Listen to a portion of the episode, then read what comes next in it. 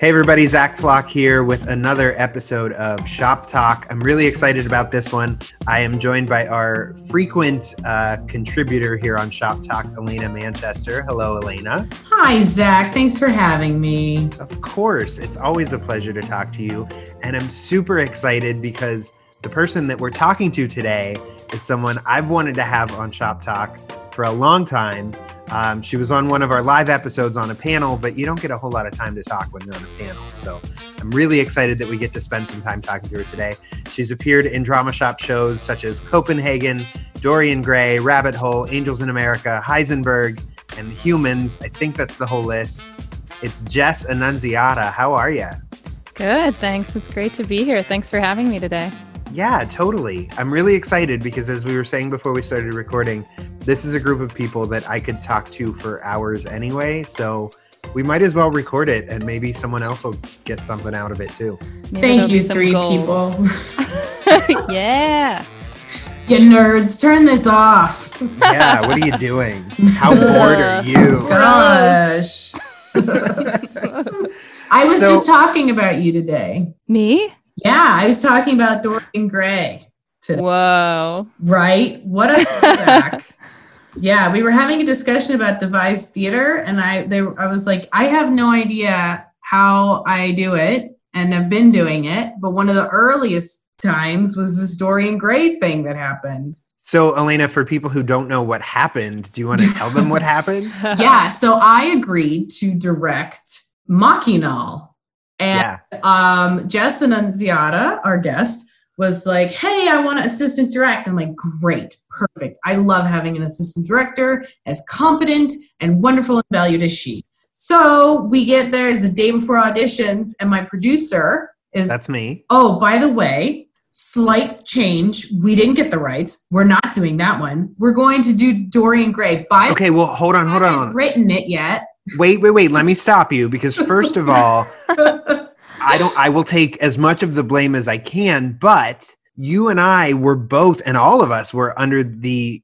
I thought it was public domain. I really right. thought it was public domain. I we thought Machinal was public domain, yep. and that we didn't have to get the rights. Yeah. And then I I did a little bit of digging a little deeper and discovered what was it like the the diocese of Tucson, Arizona, Church. or some yeah some yeah. very so, weird Sophie Treadwell, who's the author, she was really involved with the orphanage there for Native children.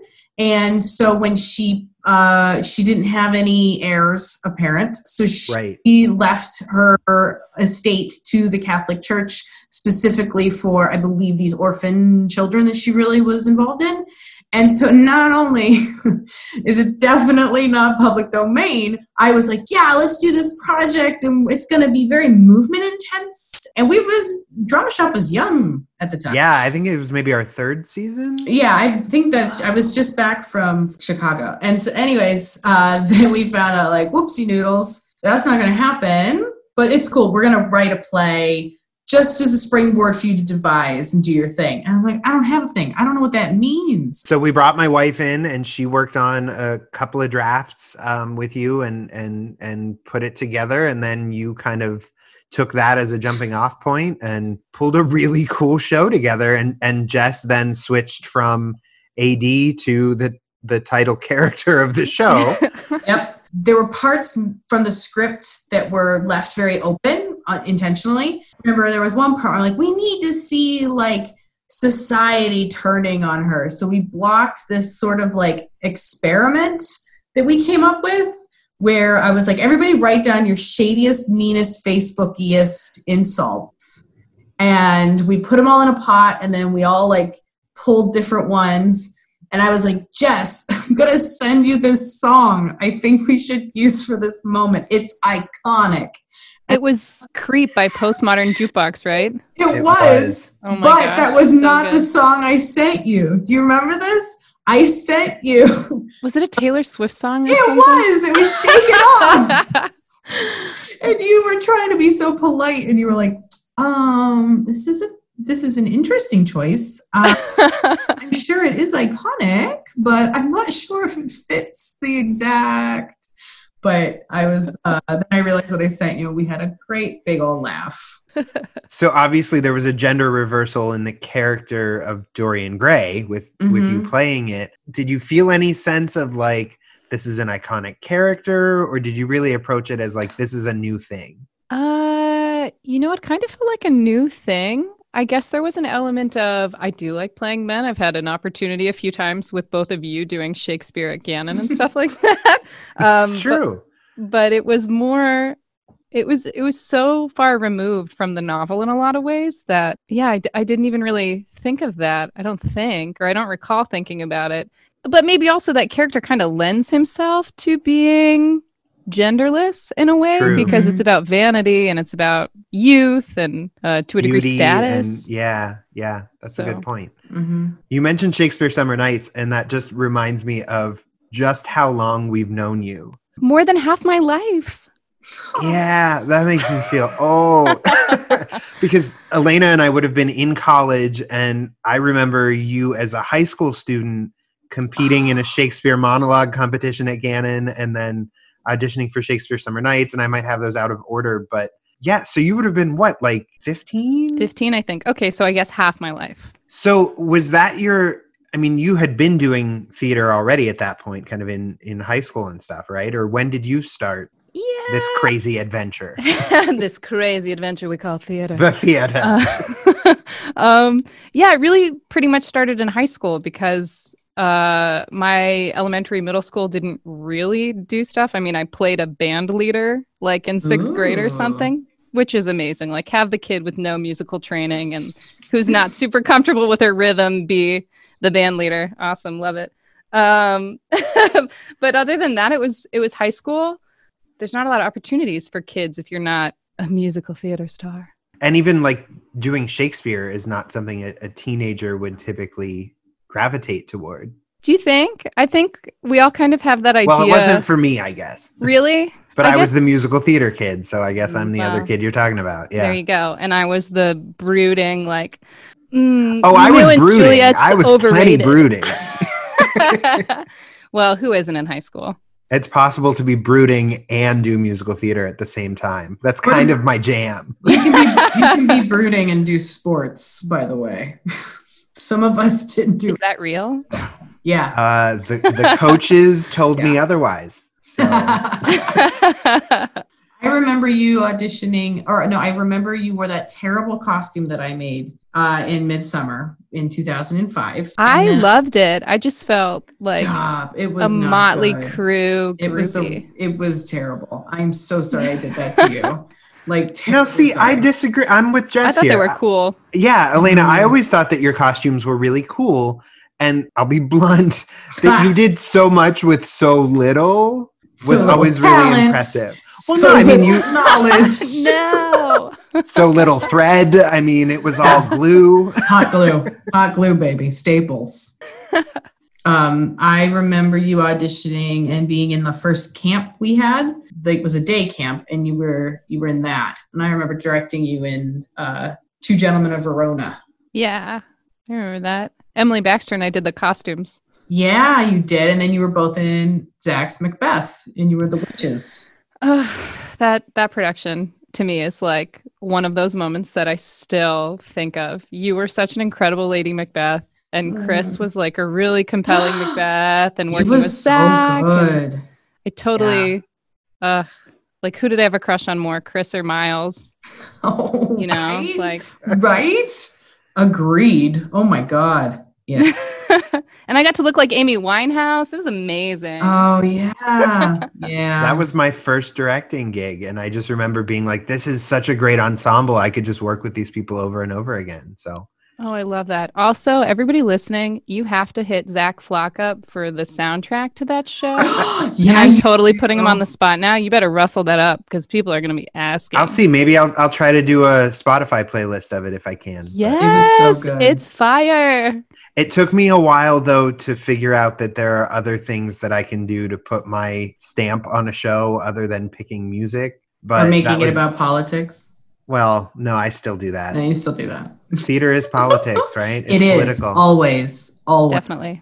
so tell us a little bit then about your your training. You went off and and did some intense training. Tell us a little bit about that. Yeah, sure. Um, I studied uh, through NYU Tisch School of the Arts at Stella Adler uh, Studio of Acting. So I still had a liberal arts education uh, two days a week and then three days a week of conservatory training. So that entailed um, movement classes, a ballet for actors class, um, voice and speech, Adler technique, improv, scene study, you know, all the classics, classical scene study. And the, the Adler training was fun because a lot of those quirks and like jokes that we make about acting school are totally real. Like studying at Adler, you had to wear all black. You, I mean, even to the degree of like avoiding logos and stuff on your track pants or the track pants stripe. That's amazing. All black workout clothes. Did they tell you why? Um, I think it probably had to do with letting the work shine and not being distracting otherwise. But I wonder if they ever explained that or if they were just like, this is what you do if you want to be a serious actor. I mean, I guess there is a certain, I could see a certain value in like starting with a blank canvas, right? And so if everyone is in just neutral, all black, then it gives you that kind of starting point. And it's great yeah. to mock, you know. that it's real. it's, that's so good. There, there was that Saturday Night Live where they made fun of like Div- the high school actors. Yeah. Yes. They're like, I think this one's just so they can kiss each other. like, yeah, it is. So do you find that you do you approach things the same way every time in terms of preparation, or do you find that depending on the show, you know, for instance, something like Dorian Gray compared to Angels in America, is it a totally different process? Are there things from your training that you're always going to go to these same kind of tools, or how does that work? Uh, you know, you, the two examples you picked out, I feel like are amazing because I was ready to say the only thing that's ever the same and it's always the same, which now I realize, like with Dorian Gray, is not necessarily true.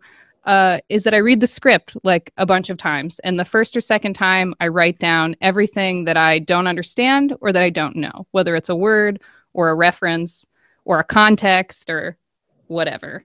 Um, that's like the one thing that's always the same. Definitely, I'm thinking about objectives and tactics and stuff, but my level of thoroughness with that definitely varies. And with Dorian Gray, I don't know that I went to the script as much. With devised work, I don't know. Yeah, I guess I don't work that way. Let's say like Angels in America and Heisenberg. If I were to look at your scripts from those two shows, would they look the same in terms of like the way that you mark things up or you know how you kind of break things apart? They would probably look the same like highlighting pencil notes and those little like plasticky tabs to all my scenes oh i love those. Yeah. Uh, i do too. Mm-hmm. i love when i can color code them but you know sometimes you right. run low you can't. You just yeah. do the best you can.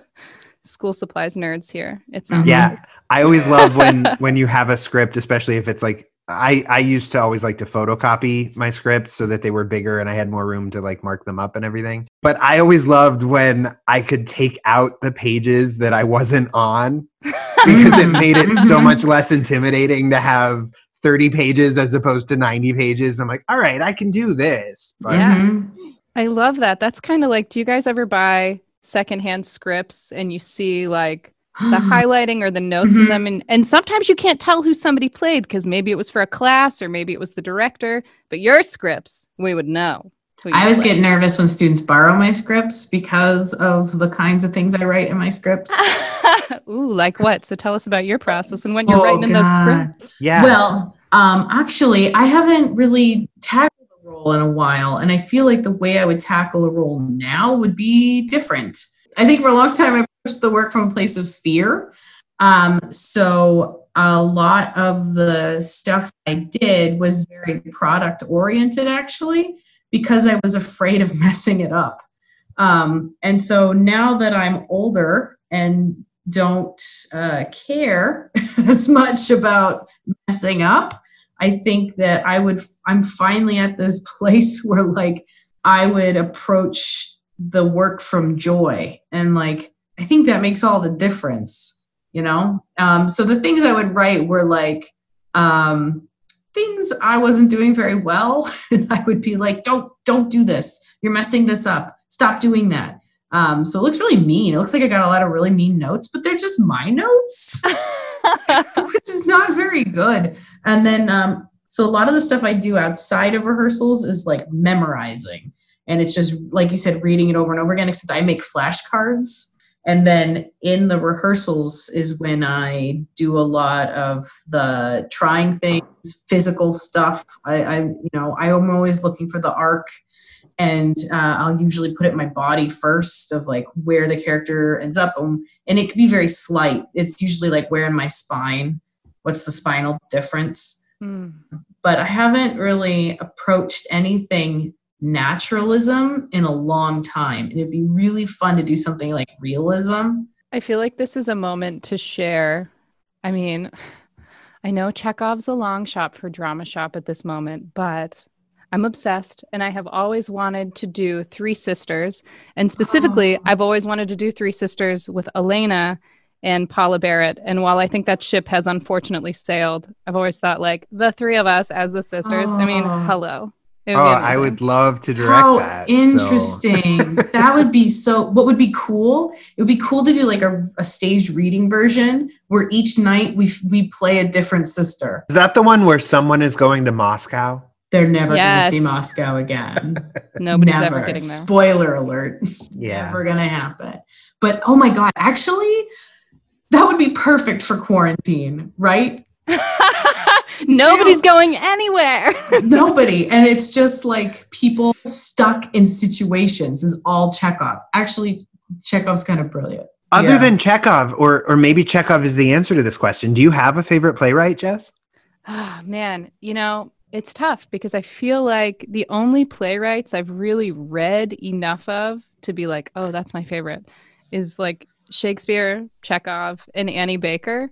I like uh, that triad. You know, um, yeah, I guess. I mean, Chekhov was like pretty famously a dick as a person, which in our moment where we're like, do we cancel people for being dicks or? It's or, hard, right? Yeah. So I guess Annie Baker, even though she also was once quoted as saying something like, she doesn't write women in their 20s because they're not very theatrical or interesting, even though, like, when she said this, she herself was a woman in her 20s or something. I don't know. I'm sorry I brought that up because I, I, do love her and I love her work. And she said a lot of brilliant things about her work, but that, you know. Well, hey, no one's listening anyway. So, do you have a favorite playwright, Elena? My play, my favorite playwright's like whoever I'm reading at the moment. I'm very, I just go where the stream. I mean, Shakespeare for sure, Beckett, Sarah oh, Kane, oh, yeah. Sarah Ruhl, Wendy Wasserstein, Paula Vogel. I Ooh. feel like anytime I pick a favorite, I then get to a point where their stuff stops being good. and it's not, mm. it probably is not that their stuff stops being good. It's probably just that for whatever reason, it stops resonating with me. Like, I think for a while I would have said David Mamet, and then he kind of, you know, not only did he just kind of a little bit go off the rails, but I also think his writing went downhill. Mm. Um, Sarah Ruhl, I, I loved for a while, and then I feel like her newer stuff doesn't have quite the same magic that the older stuff has. Um, but I still, but it's still great. I mean, a bad Sarah Ruhl play is still an incredible piece of theater, right? So I don't mean to, to say that, but well, here's so like, are those are your favorite playwrights to read or to be in or to see? Oh, you're right. That's a totally different thing. Wow. Do you know what I? mean? I mean, for me, it is. Like, yeah. I don't want to see a lot of things that I would love to be in. yeah. I think that's I'm a very I think I'm a very selfish theater person lately. I feel the same way about directing. I mean there are well and acting too, mm-hmm. but but there are plays that I read and I'm like, man, I want to direct and design this, but I like I when you asked about, you know, reading versus seeing or I thought of Tony Kushner. And Oh, Tony Kushner. I mean, brilliant. Yeah. Brilliant. so many. But I but the experience of sitting and reading Angels in America as opposed to working on or seeing Angels in America, totally, totally different experience. Definitely. That's such a good one. He's so good. Jess, you had some wicked stuff to memorize in Angels in America. Oh, but it was such a joy. And I actually, looking at the list you had put together of the shows I'd done at Drama Shop, I was thinking of that play in particular because it's so much of what I love. which is lots of characters who I might not actually be the type for.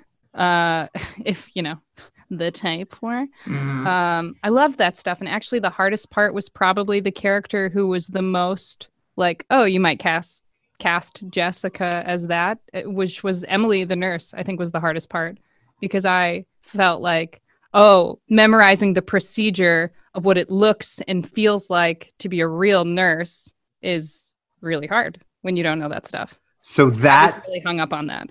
that stressed you out more than the like pages and pages of I'm going to say nonsense although it's not nonsense it's all very purposefully chosen but but the angel had some wicked like poetry I don't know what else to call it Yeah, I think that's well said. but the nurse part is what tripped you up Yeah. I love that that's grounded in reality and people know that the angel is big and as much as i had to like try to not hear like and i've never seen the film even still which is so terrible. I'm sorry i just admitted that but it's true. Um to not hear like an emma thompson cadence. I don't think that's terrible but I don't think you've never seen the Angels in America miniseries. Not in its entirety. I've seen scenes from it. I don't think that's terrible at all but I'm just I'm shocked that I didn't know that. I know That's No, fine. That's great. not It was- bad at all. It was really hard to not hear Meryl Streep do everything better. oh my gosh i bet i felt the same it's way It's good you didn't see it. well You did. luckily the best scene that we got to do my favorite scene know. wasn't even in the miniseries. Yeah, I agreed. I love that scene.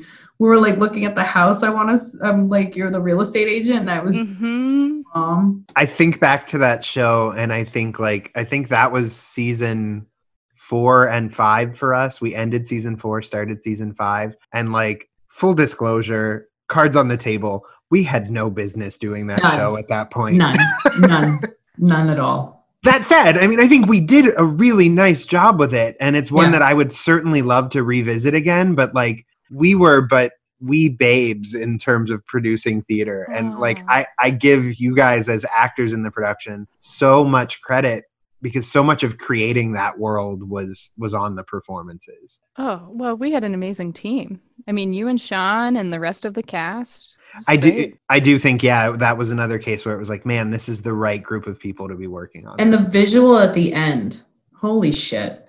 With the angel coming through and figuring that out. yeah, when it worked, it was great. Well, but that's what I was talking about today. Uh, was about about device theater. Um, it's just like you need to do things you're not ready to do. Yeah. The- I'm so I'm turning 35 this month, and it's freaking me out. And I haven't been freaked out by a birthday in a while, but this one's freaking me out. And Mm. one of the things I'm like realizing is people younger than me uh, are there's a fear of like doing it wrong the first time. And I don't know where the cutoff is of like it's this age and younger, but like that's definitely something I've I've seen in the theater uh, is like you gotta get in there and get messy and like our job is to support you and let you know like you can fail right now. Be so i don't know how has failure affected you positively in your theater journey I, I, that's that's like a thing that you hear a lot when you're studying too. I'm sure you heard that a lot. I definitely did. Like, oh, fail big. Like, you know, fail as big as you can. sin boldly right Yeah. And I was always like, I am trying. Like, how do you even fail? How do you fail big? Not to say that like I'm always delivering successes in my performance. It's not what I mean by that. But but when somebody's making that a goal, it's like, uh, it's hard to get your head around. Mhm. How do I feel bigger? How do I feel Yeah. better? Like, what does that even mean? I mean, I have a sense now of what that means, but at the time, like as an 18 year old, I was like, oh, like, uh, I'm going to do it right. so I don't know what you mean. yeah Now I get it. Now I get it. It's about like, you know, making big choices and maybe they're totally wrong or they're totally the wrong vibe or you try something that you think is the wrong vibe on purpose. And I didn't get that at the time. So I guess more it's been like unraveling what does that mean to me? The ultimate sin of mediocrity Yes. Yeah. safe non-specific blah Totally. I was always hope- hoping in undergrad that I'd have this moment where somebody would be like, You're not doing the work. and it's terrible and I'm so upset. I really hoped like I hoped I was going to have this moment where somebody was really going to put me in my place and I think that is is definitely like a symptom of of falling victim to the non-specific mediocrity. Like knowing you're not doing the work and wishing somebody else would call you out on it. Yeah. Mm-hmm. No, I That's funny because that. I I would never peg you as a a lazy actor. I think you come in ready and willing to work and to take chances and Um, well, see, I, I do. I think I have that vibe, and I, or, or maybe it's that I'm a perfectionist, or we're all our own worst critic. But I always feel like I have yet to leave a show and think, "Oh, I did all the work I could have done. I'm pleased with the amount of work that I did." I always leave it thinking, "You know what? I should have written down more actions. I should have assigned more lines specifically with actions. I should have made sure I knew the body better. Oh my gosh, now that I have Elena's thing about the arc of the body, I'm going to be thinking about that. I better make sure I do that. so then that that kind of begs the question if you're kind of in pursuit of something that that's kind of unattainable why do and i guess i'm asking myself this as much as i'm asking you guys why do we put ourselves through this over and over again? That's a great question. i might have to edit it out if we don't have an answer. You know, we're, all just dreamy about it. Well, I think it's like the it's the journey, not the goal, destination, or whatever. Or in the Alexander technique, we talk about end gaining. Is if you go for the goal, you you miss it, uh, you don't succeed, and you miss the whole like journey there type of thing. But I think I think there's a spiritual connection, and I don't. Maybe it's just me, but you know, this thing we call theater has its roots in ritual and storytelling, and it has its roots in spiritual practice and in ritual. And i do i think there is for some performances and some stories and whatever like yes we're storytellers and we're entertainers and we're all those things but we're also like shapeshifters and shamans sometimes. And i think like if you've ever gotten the taste of that like spiritual experience where like something takes over and it's that tapping into the bigger thing whatever that is you can call it like the collective unconscious or you can call it god or you can call it humanity or whatever or cellular memory like there's something bigger that happens sometimes and it is the most potent drug right and so it's kind of like we're all addicts a little bit I think that's real. And and you know, we've referenced now a couple of times when we've had the privilege of actually working together with um particularly noteworthy crews. Uh and man, yeah, those moments where the group is right, the piece is right, you all feel like you're really saying something and you're not only connecting with each other, but your audiences. I mean, that's incredible. The vessel idea, going back to the spirituality thing. and i think you know having focused my attention really on directing for much of the last nine years it's a different experience because i'm on the outside of it. I'm watching the ensemble hopefully have that experience and the audience too have that experience. And you see and feel when it happens. And on the flip side you see and feel when it's not happening either. And that's the part that it's it's oh it hurts right? It's heartbreaking. Yeah Oh man, I definitely committed. I feel like a lot of sins with my one directing experience of the flick at Drama Shop, but I I agree with that. That it it becomes so hard to let it go and to be like, I did my job. They can handle it now. And uh, my cast did an amazing job. yeah Uh, there are these little things that if you're probably like all of us with how hard we are on ourselves and our standards, that we're like, oh, that's not what I meant. Oh, I don't think that's what she's saying. Ah. Mhm. and I do think it's hard for actor directors too, especially and Jess, this is by no means a criticism because I loved loved working with you as a director, but I think it's especially tricky when you're so focused on acting. It's hard to not imprint your own performance on every single performer in the show. That's Totally. hard. And you become very detail oriented. And like as a director, as that concierge, like your job is to set up the playground and then like let them go. And yeah. yeah, it does it is super hard. But then like I think the more you do it, the more you see like people do things that you never would have thought of. And they think it was your idea. And you're mm-hmm. no, baby, that was all you. and that becomes like a really cool gift because true collaboration cannot Yeah. happen without the people in the room at the time. Yeah. Or it's just like something else, which it's not wrong. It's just not collaboration. And you're a collaborative person. So yeah, I thought the flick was great. I truly I loved the experience. I think, you know, having not acted in such a long time, I needed to be directed by an actor. you know what I mean? I needed that like sort of reminder coaching. of yeah, of how to act because I hadn't done it in so long.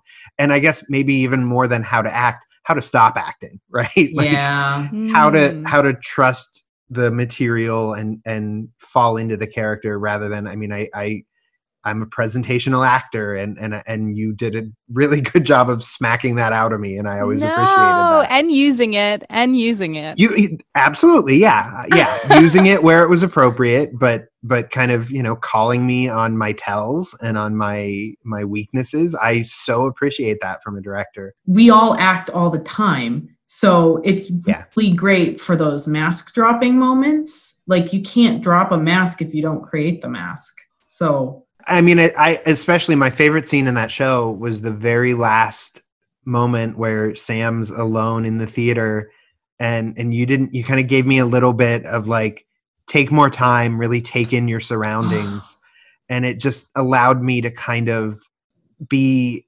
present and experience what was happening and take in the three hours that had just preceded it. And and i don't know that a, a director who wasn't first and foremost an actor would have been able to approach that with that kind of light touch that was still very effective and your girl Annie Baker loves some pauses. And like oh my god I and you're really good at being super honest about your impulses whereas I push. I that is a thing I want I want faster faster faster always.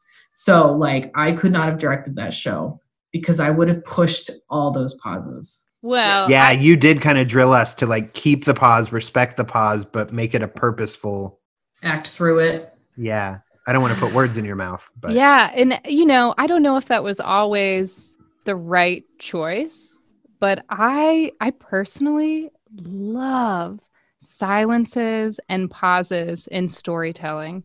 I know it's more of a cinematic device, but I love it. I think so much happens in those moments and that's such a real look at all of our private moments of suffering and being ourselves and being alone. As much as we're with others uh, i don't know there's something about it that's so stirring to me. There's a moment in junebug it's an early amy adams movie. It's great. And and there's just this moment um there's no way to talk about this moment without spoilers so i'll just say her mom is really sad in the kitchen and she's just sitting there at her kitchen table. And it's like the richest moment in cinema or oh my gosh the sexiest scene i've ever seen in a movie is drive. The two main characters are just staring at each other while she sits on a windowsill and he's standing and it's like oh my god there's so much in all the things they're not saying and it's so hot. I love people's hands. Like Ooh. the way you like silences, I I exploit people's hands like the hand flex in Pride and Prejudice. Do you know what I'm talking about? Where he touches her hand and she's getting in the cart and like the camera pans to his hand and he's like, and you're like, oh, oh yes sexy. Um, but like for me, hands are always telling the truth on stage. Mm. Like, so I I don't have time for pausing, so I'm gonna need your hands to tell us. so I can watch the action, but then watch your hands to be like, oh, that's what's really going on. and i don't know what to do with my hands on stage i know Two cups. no sean put me in gloves in nevermore because he wanted me to stop doing stuff with my hands he told me about that. He was so proud of himself because he's like, I don't think I don't think he knows, and I don't think I hurt his feelings. I'm no like, i knew I think he knows. i knew i've always known Mm. Do you have any storytelling obsessions? My silence, Elena's hands. Um, I love when an audience feels uncomfortable, Oh yeah.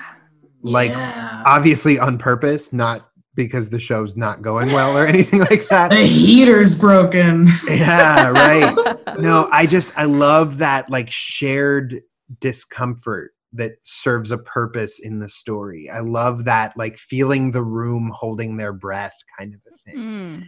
Yeah, I don't know. I just I love that like feeling of tension, right? I mean, it's all about tension. I like that undercut, that the discomfort from the undercut too, besides Yeah. the tension, but then the like tr- that tragic comedy, like they laugh and then you say something and you're like, oh God.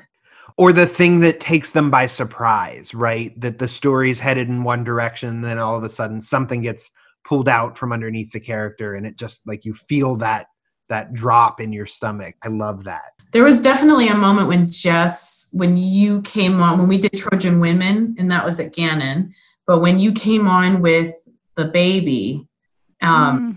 and the audience just they they su- they just sank. I mean, it's Greek, right? Like it's not gonna be happy. It's gonna be sad.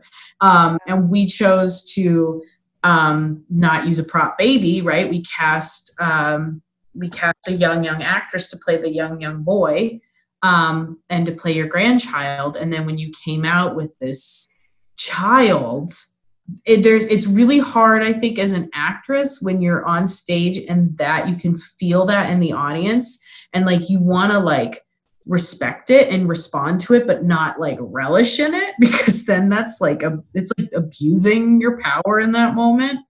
How do you find the right balance of like responding to what the audience is giving you but also as a stella adler person respecting the fourth wall? Yeah, I I feel like in general, I'm not super aware of the audience in the moment. I think it's a little different when you're doing comedy. You're very aware of the audience, right? They're part of the storytelling. But when you're Mhm. doing something like Trojan Women, um, yeah, I wasn't super aware of them honestly. So I'm I'm glad to hear that that that that moment was so charged because I think a lot of times being in it, I I don't know. Mm. I feel like I'm always like right behind my character. Like I definitely know I'm like acknowledging it, noticing what's happening. There are moments where I pull out, almost like not entirely Brechtian, where you're standing completely behind your character, but there are definitely moments where I pull out of it. Um, oh, totally. you know, like the camera pans back a little bit, and uh, Yeah. I feel like you can feel when it's going badly. You can feel when you've lost them. And you and I and then I definitely have that moment you're talking about where I'm very aware of the character and myself. And that's like a moment where you're like, oh, I'm so glad I have technique. or like, get your head back in the game. so what? You'll get them back. You'll get them back. use it, use it in the moment. It just Yeah. delicious obstacle. How great for you. Mm-hmm. I think it's great in terms of an obstacle. I think that feeling though of like being just behind your body.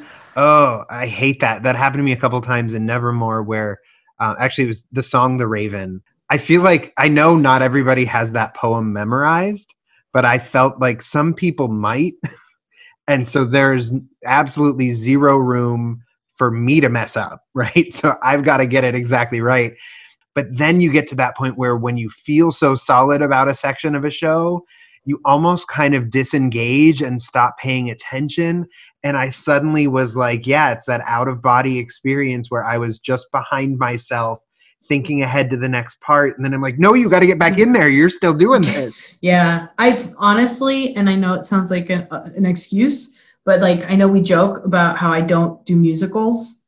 That's why I don't do musicals. And I, with music, I get so nervous that I'm out of it. I'm behind my character, and I'm just trying not to f it up, and it's not fun at all. And I get, I get like stage sick. I get uh, nervous. I, I'm afraid I'm gonna forget my words, and I often do. like, but I can't do musicals. I'm like too afraid of them, which is I just feel all of that. I just feel all of that on stage in general. So Oh, really? I love it. yeah. it. Jess, what about you? Do you have do you have nerves or Yeah, definitely. I think, um, and actually, I feel like The Humans was one of the worst ones. I was really uh, nervous every night for that play. And I started to think, Ugh, I'm not I'm not past this. I'm not old enough that I can't be past this. Well, I mean, it is, it's a different kind of creature, that show, because it unfolds in real time. And so you don't really have, I mean, everyone's pretty much engaged the whole show. Even if you had a moment off stage, it was, I have these lines and then I'm back on kind of a thing. And, and it's also one of those shows where you're pretty much on stage the whole time. So there's a sort of vulnerability, I think, to that. That's true. I think I've also and and I guess this goes back to what I said before about Emily and Angels in America and Emily less so than Bridget in The Humans, but I've always found it harder to do characters that are more like myself. I related a lot to Bridget and I saw a lot of myself in Bridget, which I'm not necessarily proud of, but I find that those are much harder. And and I got that is one thing I did get called out in school for. They were like, "Oh, you love to have a dialect. You love to be somebody very distant from yourself. But wouldn't you say that that may be related to the whole like, I don't feel like I'm working hard enough?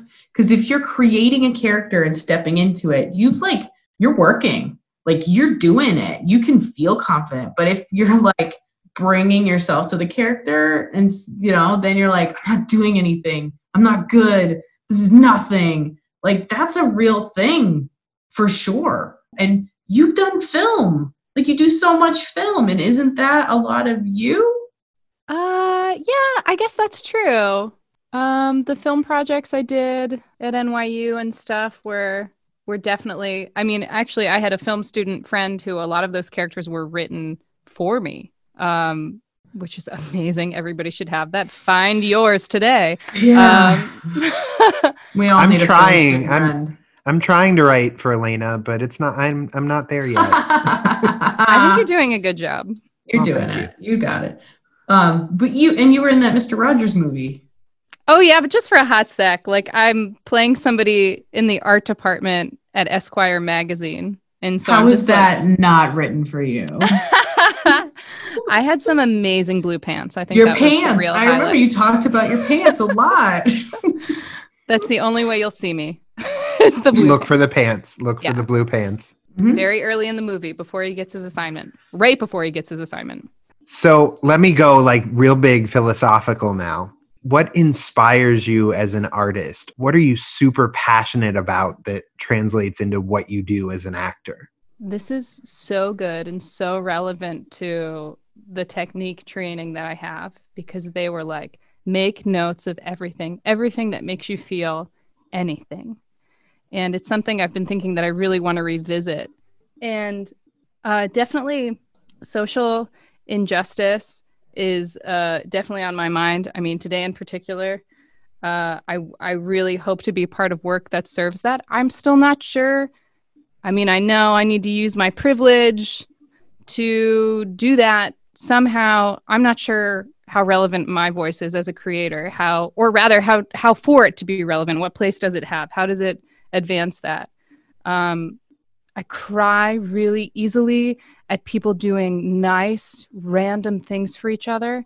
I saw this thread of pictures, one of which was like this really attractive young woman dressed for a night out next to this older woman.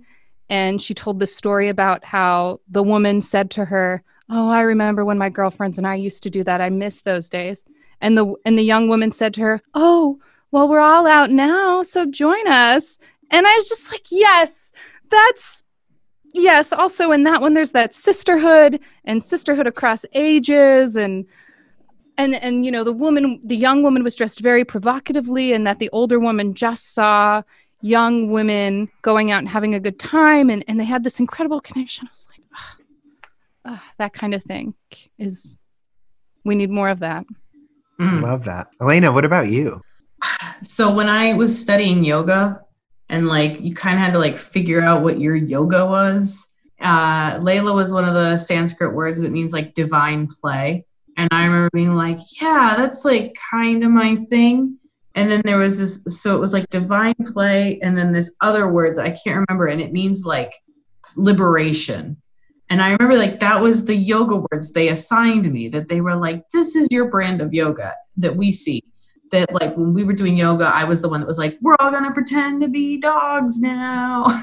like I would bring acting exercises into my yoga classes, and I thought they're gonna fail me. I don't know, but they were like, this was great. This was so amazing and fun. So there was Leela, I think it is Leela or Layla, which means divine play. And then um, this liberation, and they were like, mm. you give people the permission to be exactly who they are and i was like that's what i want to do. I that's what i want to do. I want to give people permission to be exactly who they are. And then some there's this notion that makes me cry which is that like we are all children. Like we were all loved into existence in some way and we're all children. And when we were working on it happened it started and i'm sure it's because i had a kid. It started when i had a kid and then like we like I can't watch anything about war anymore because I just see these babies, babies being killed. And like, so the more I can like humanize people and and hold up the mirror to be like all the people that you think of as other uh, that's something i have to work on and be like they are all the children of god whatever that means. Like they are all children. So that really moves me. I love that I want you to go back, Zach, and edit out my answer and just have me saying, "Yeah, me too." Play, and everyone should be who they are, and we're all we're all just really children. What a profound and original thought you just had, Jess. Oh wow, thank you. I wasn't trying to be profound or original. I took it. It was yeah. Elena's. It's moksha. It was moksha lila, which is uh, liberation and divine play. Everybody needs to play more. That's how people get old. Yeah. Stop playing.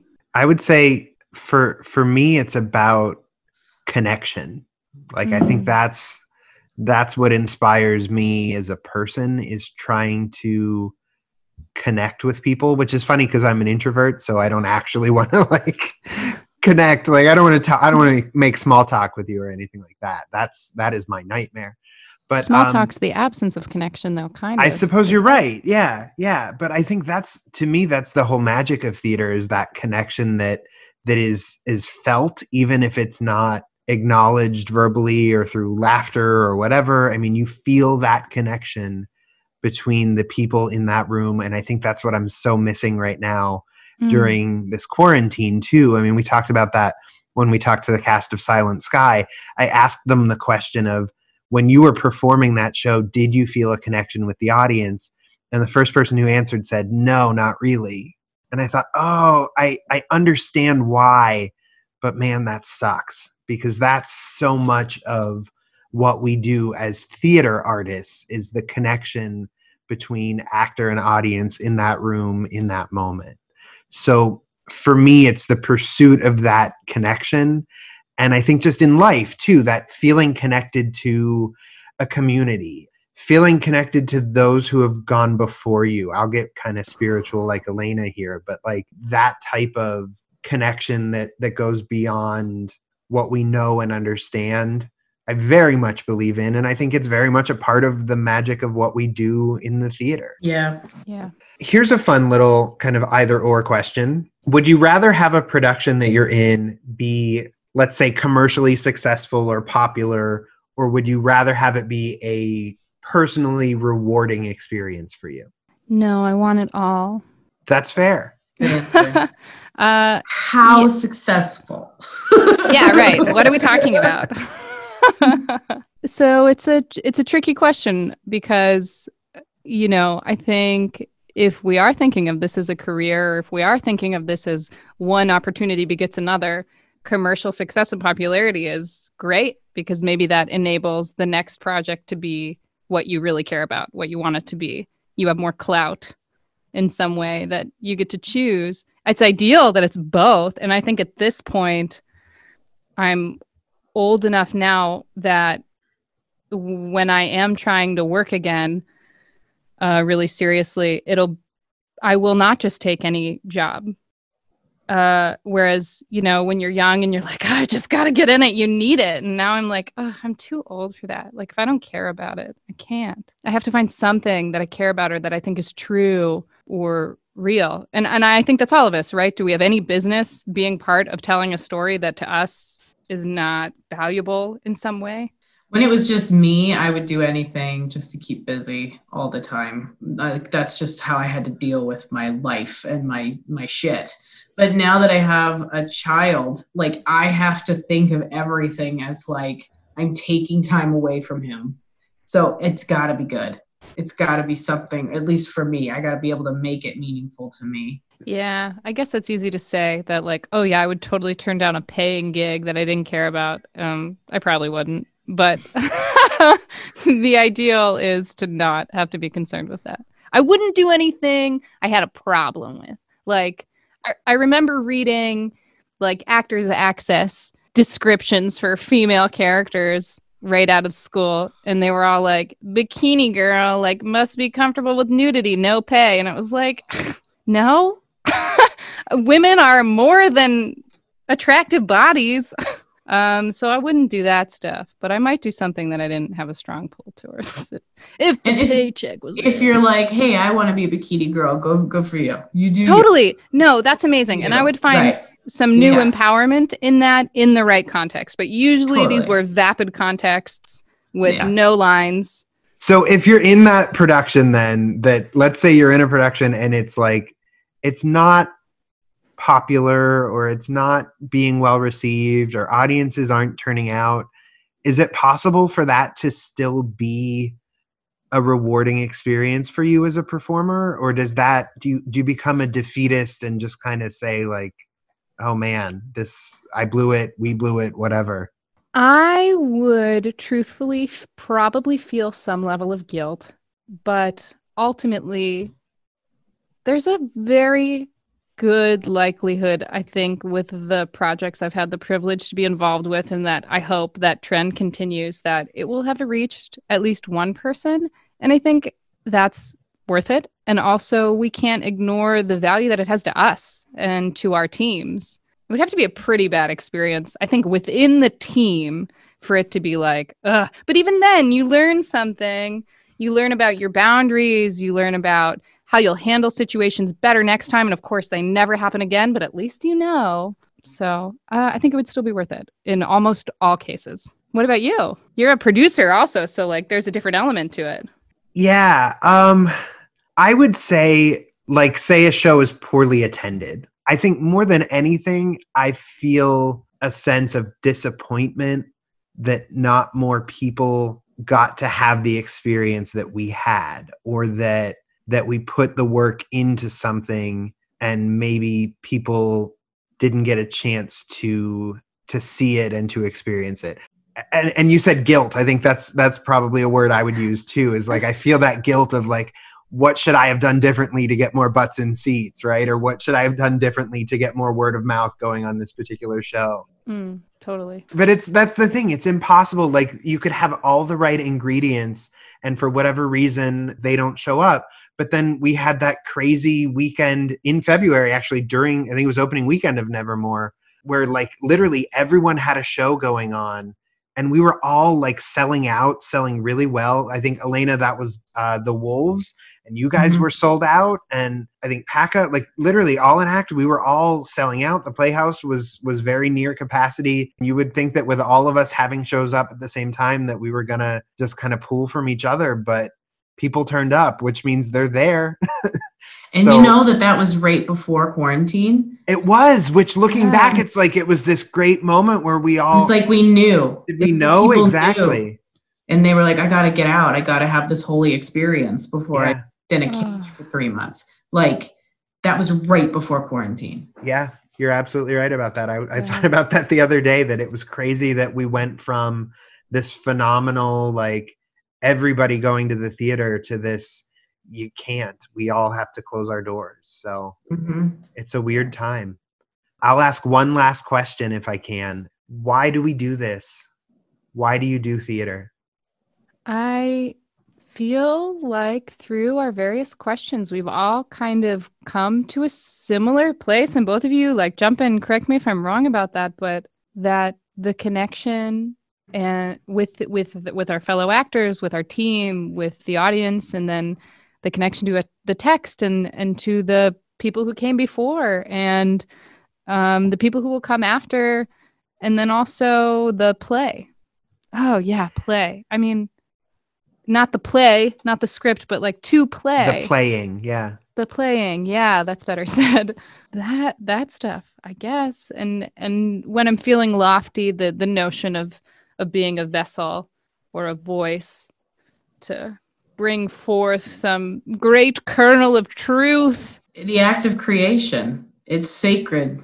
Whether you're creating people or food or like we're we are we are creating and we are serving and we are nourishing it's a very giving process it's funny because you think of actors as these vapid creatures but actually like it's so nourishing. It's a giving act. Yeah i couldn't agree more. And it's about community right? And that's mm.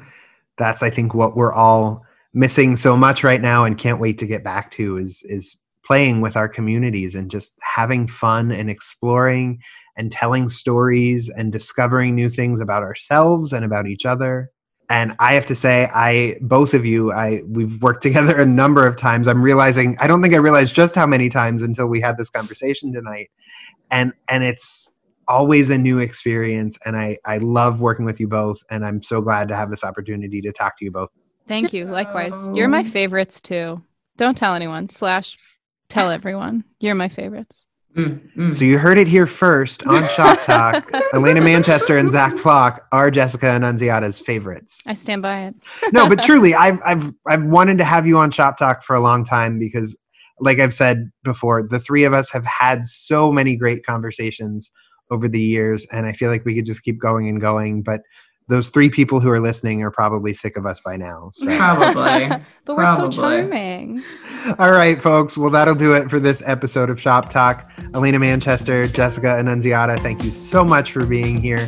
Shop Talk is the official podcast of Drama Shop and is brought to you by Gannon University's Schuster Theater. Thanks to our friends at Gannon. We look forward to the day when your lights are back on and all of our lights are back on and we're all back doing what we love so very much. You can check out all of our episodes on Apple Podcasts and Spotify, and you can also check them out on dramashop.org. That'll do it for Shop Talk. Thanks for listening.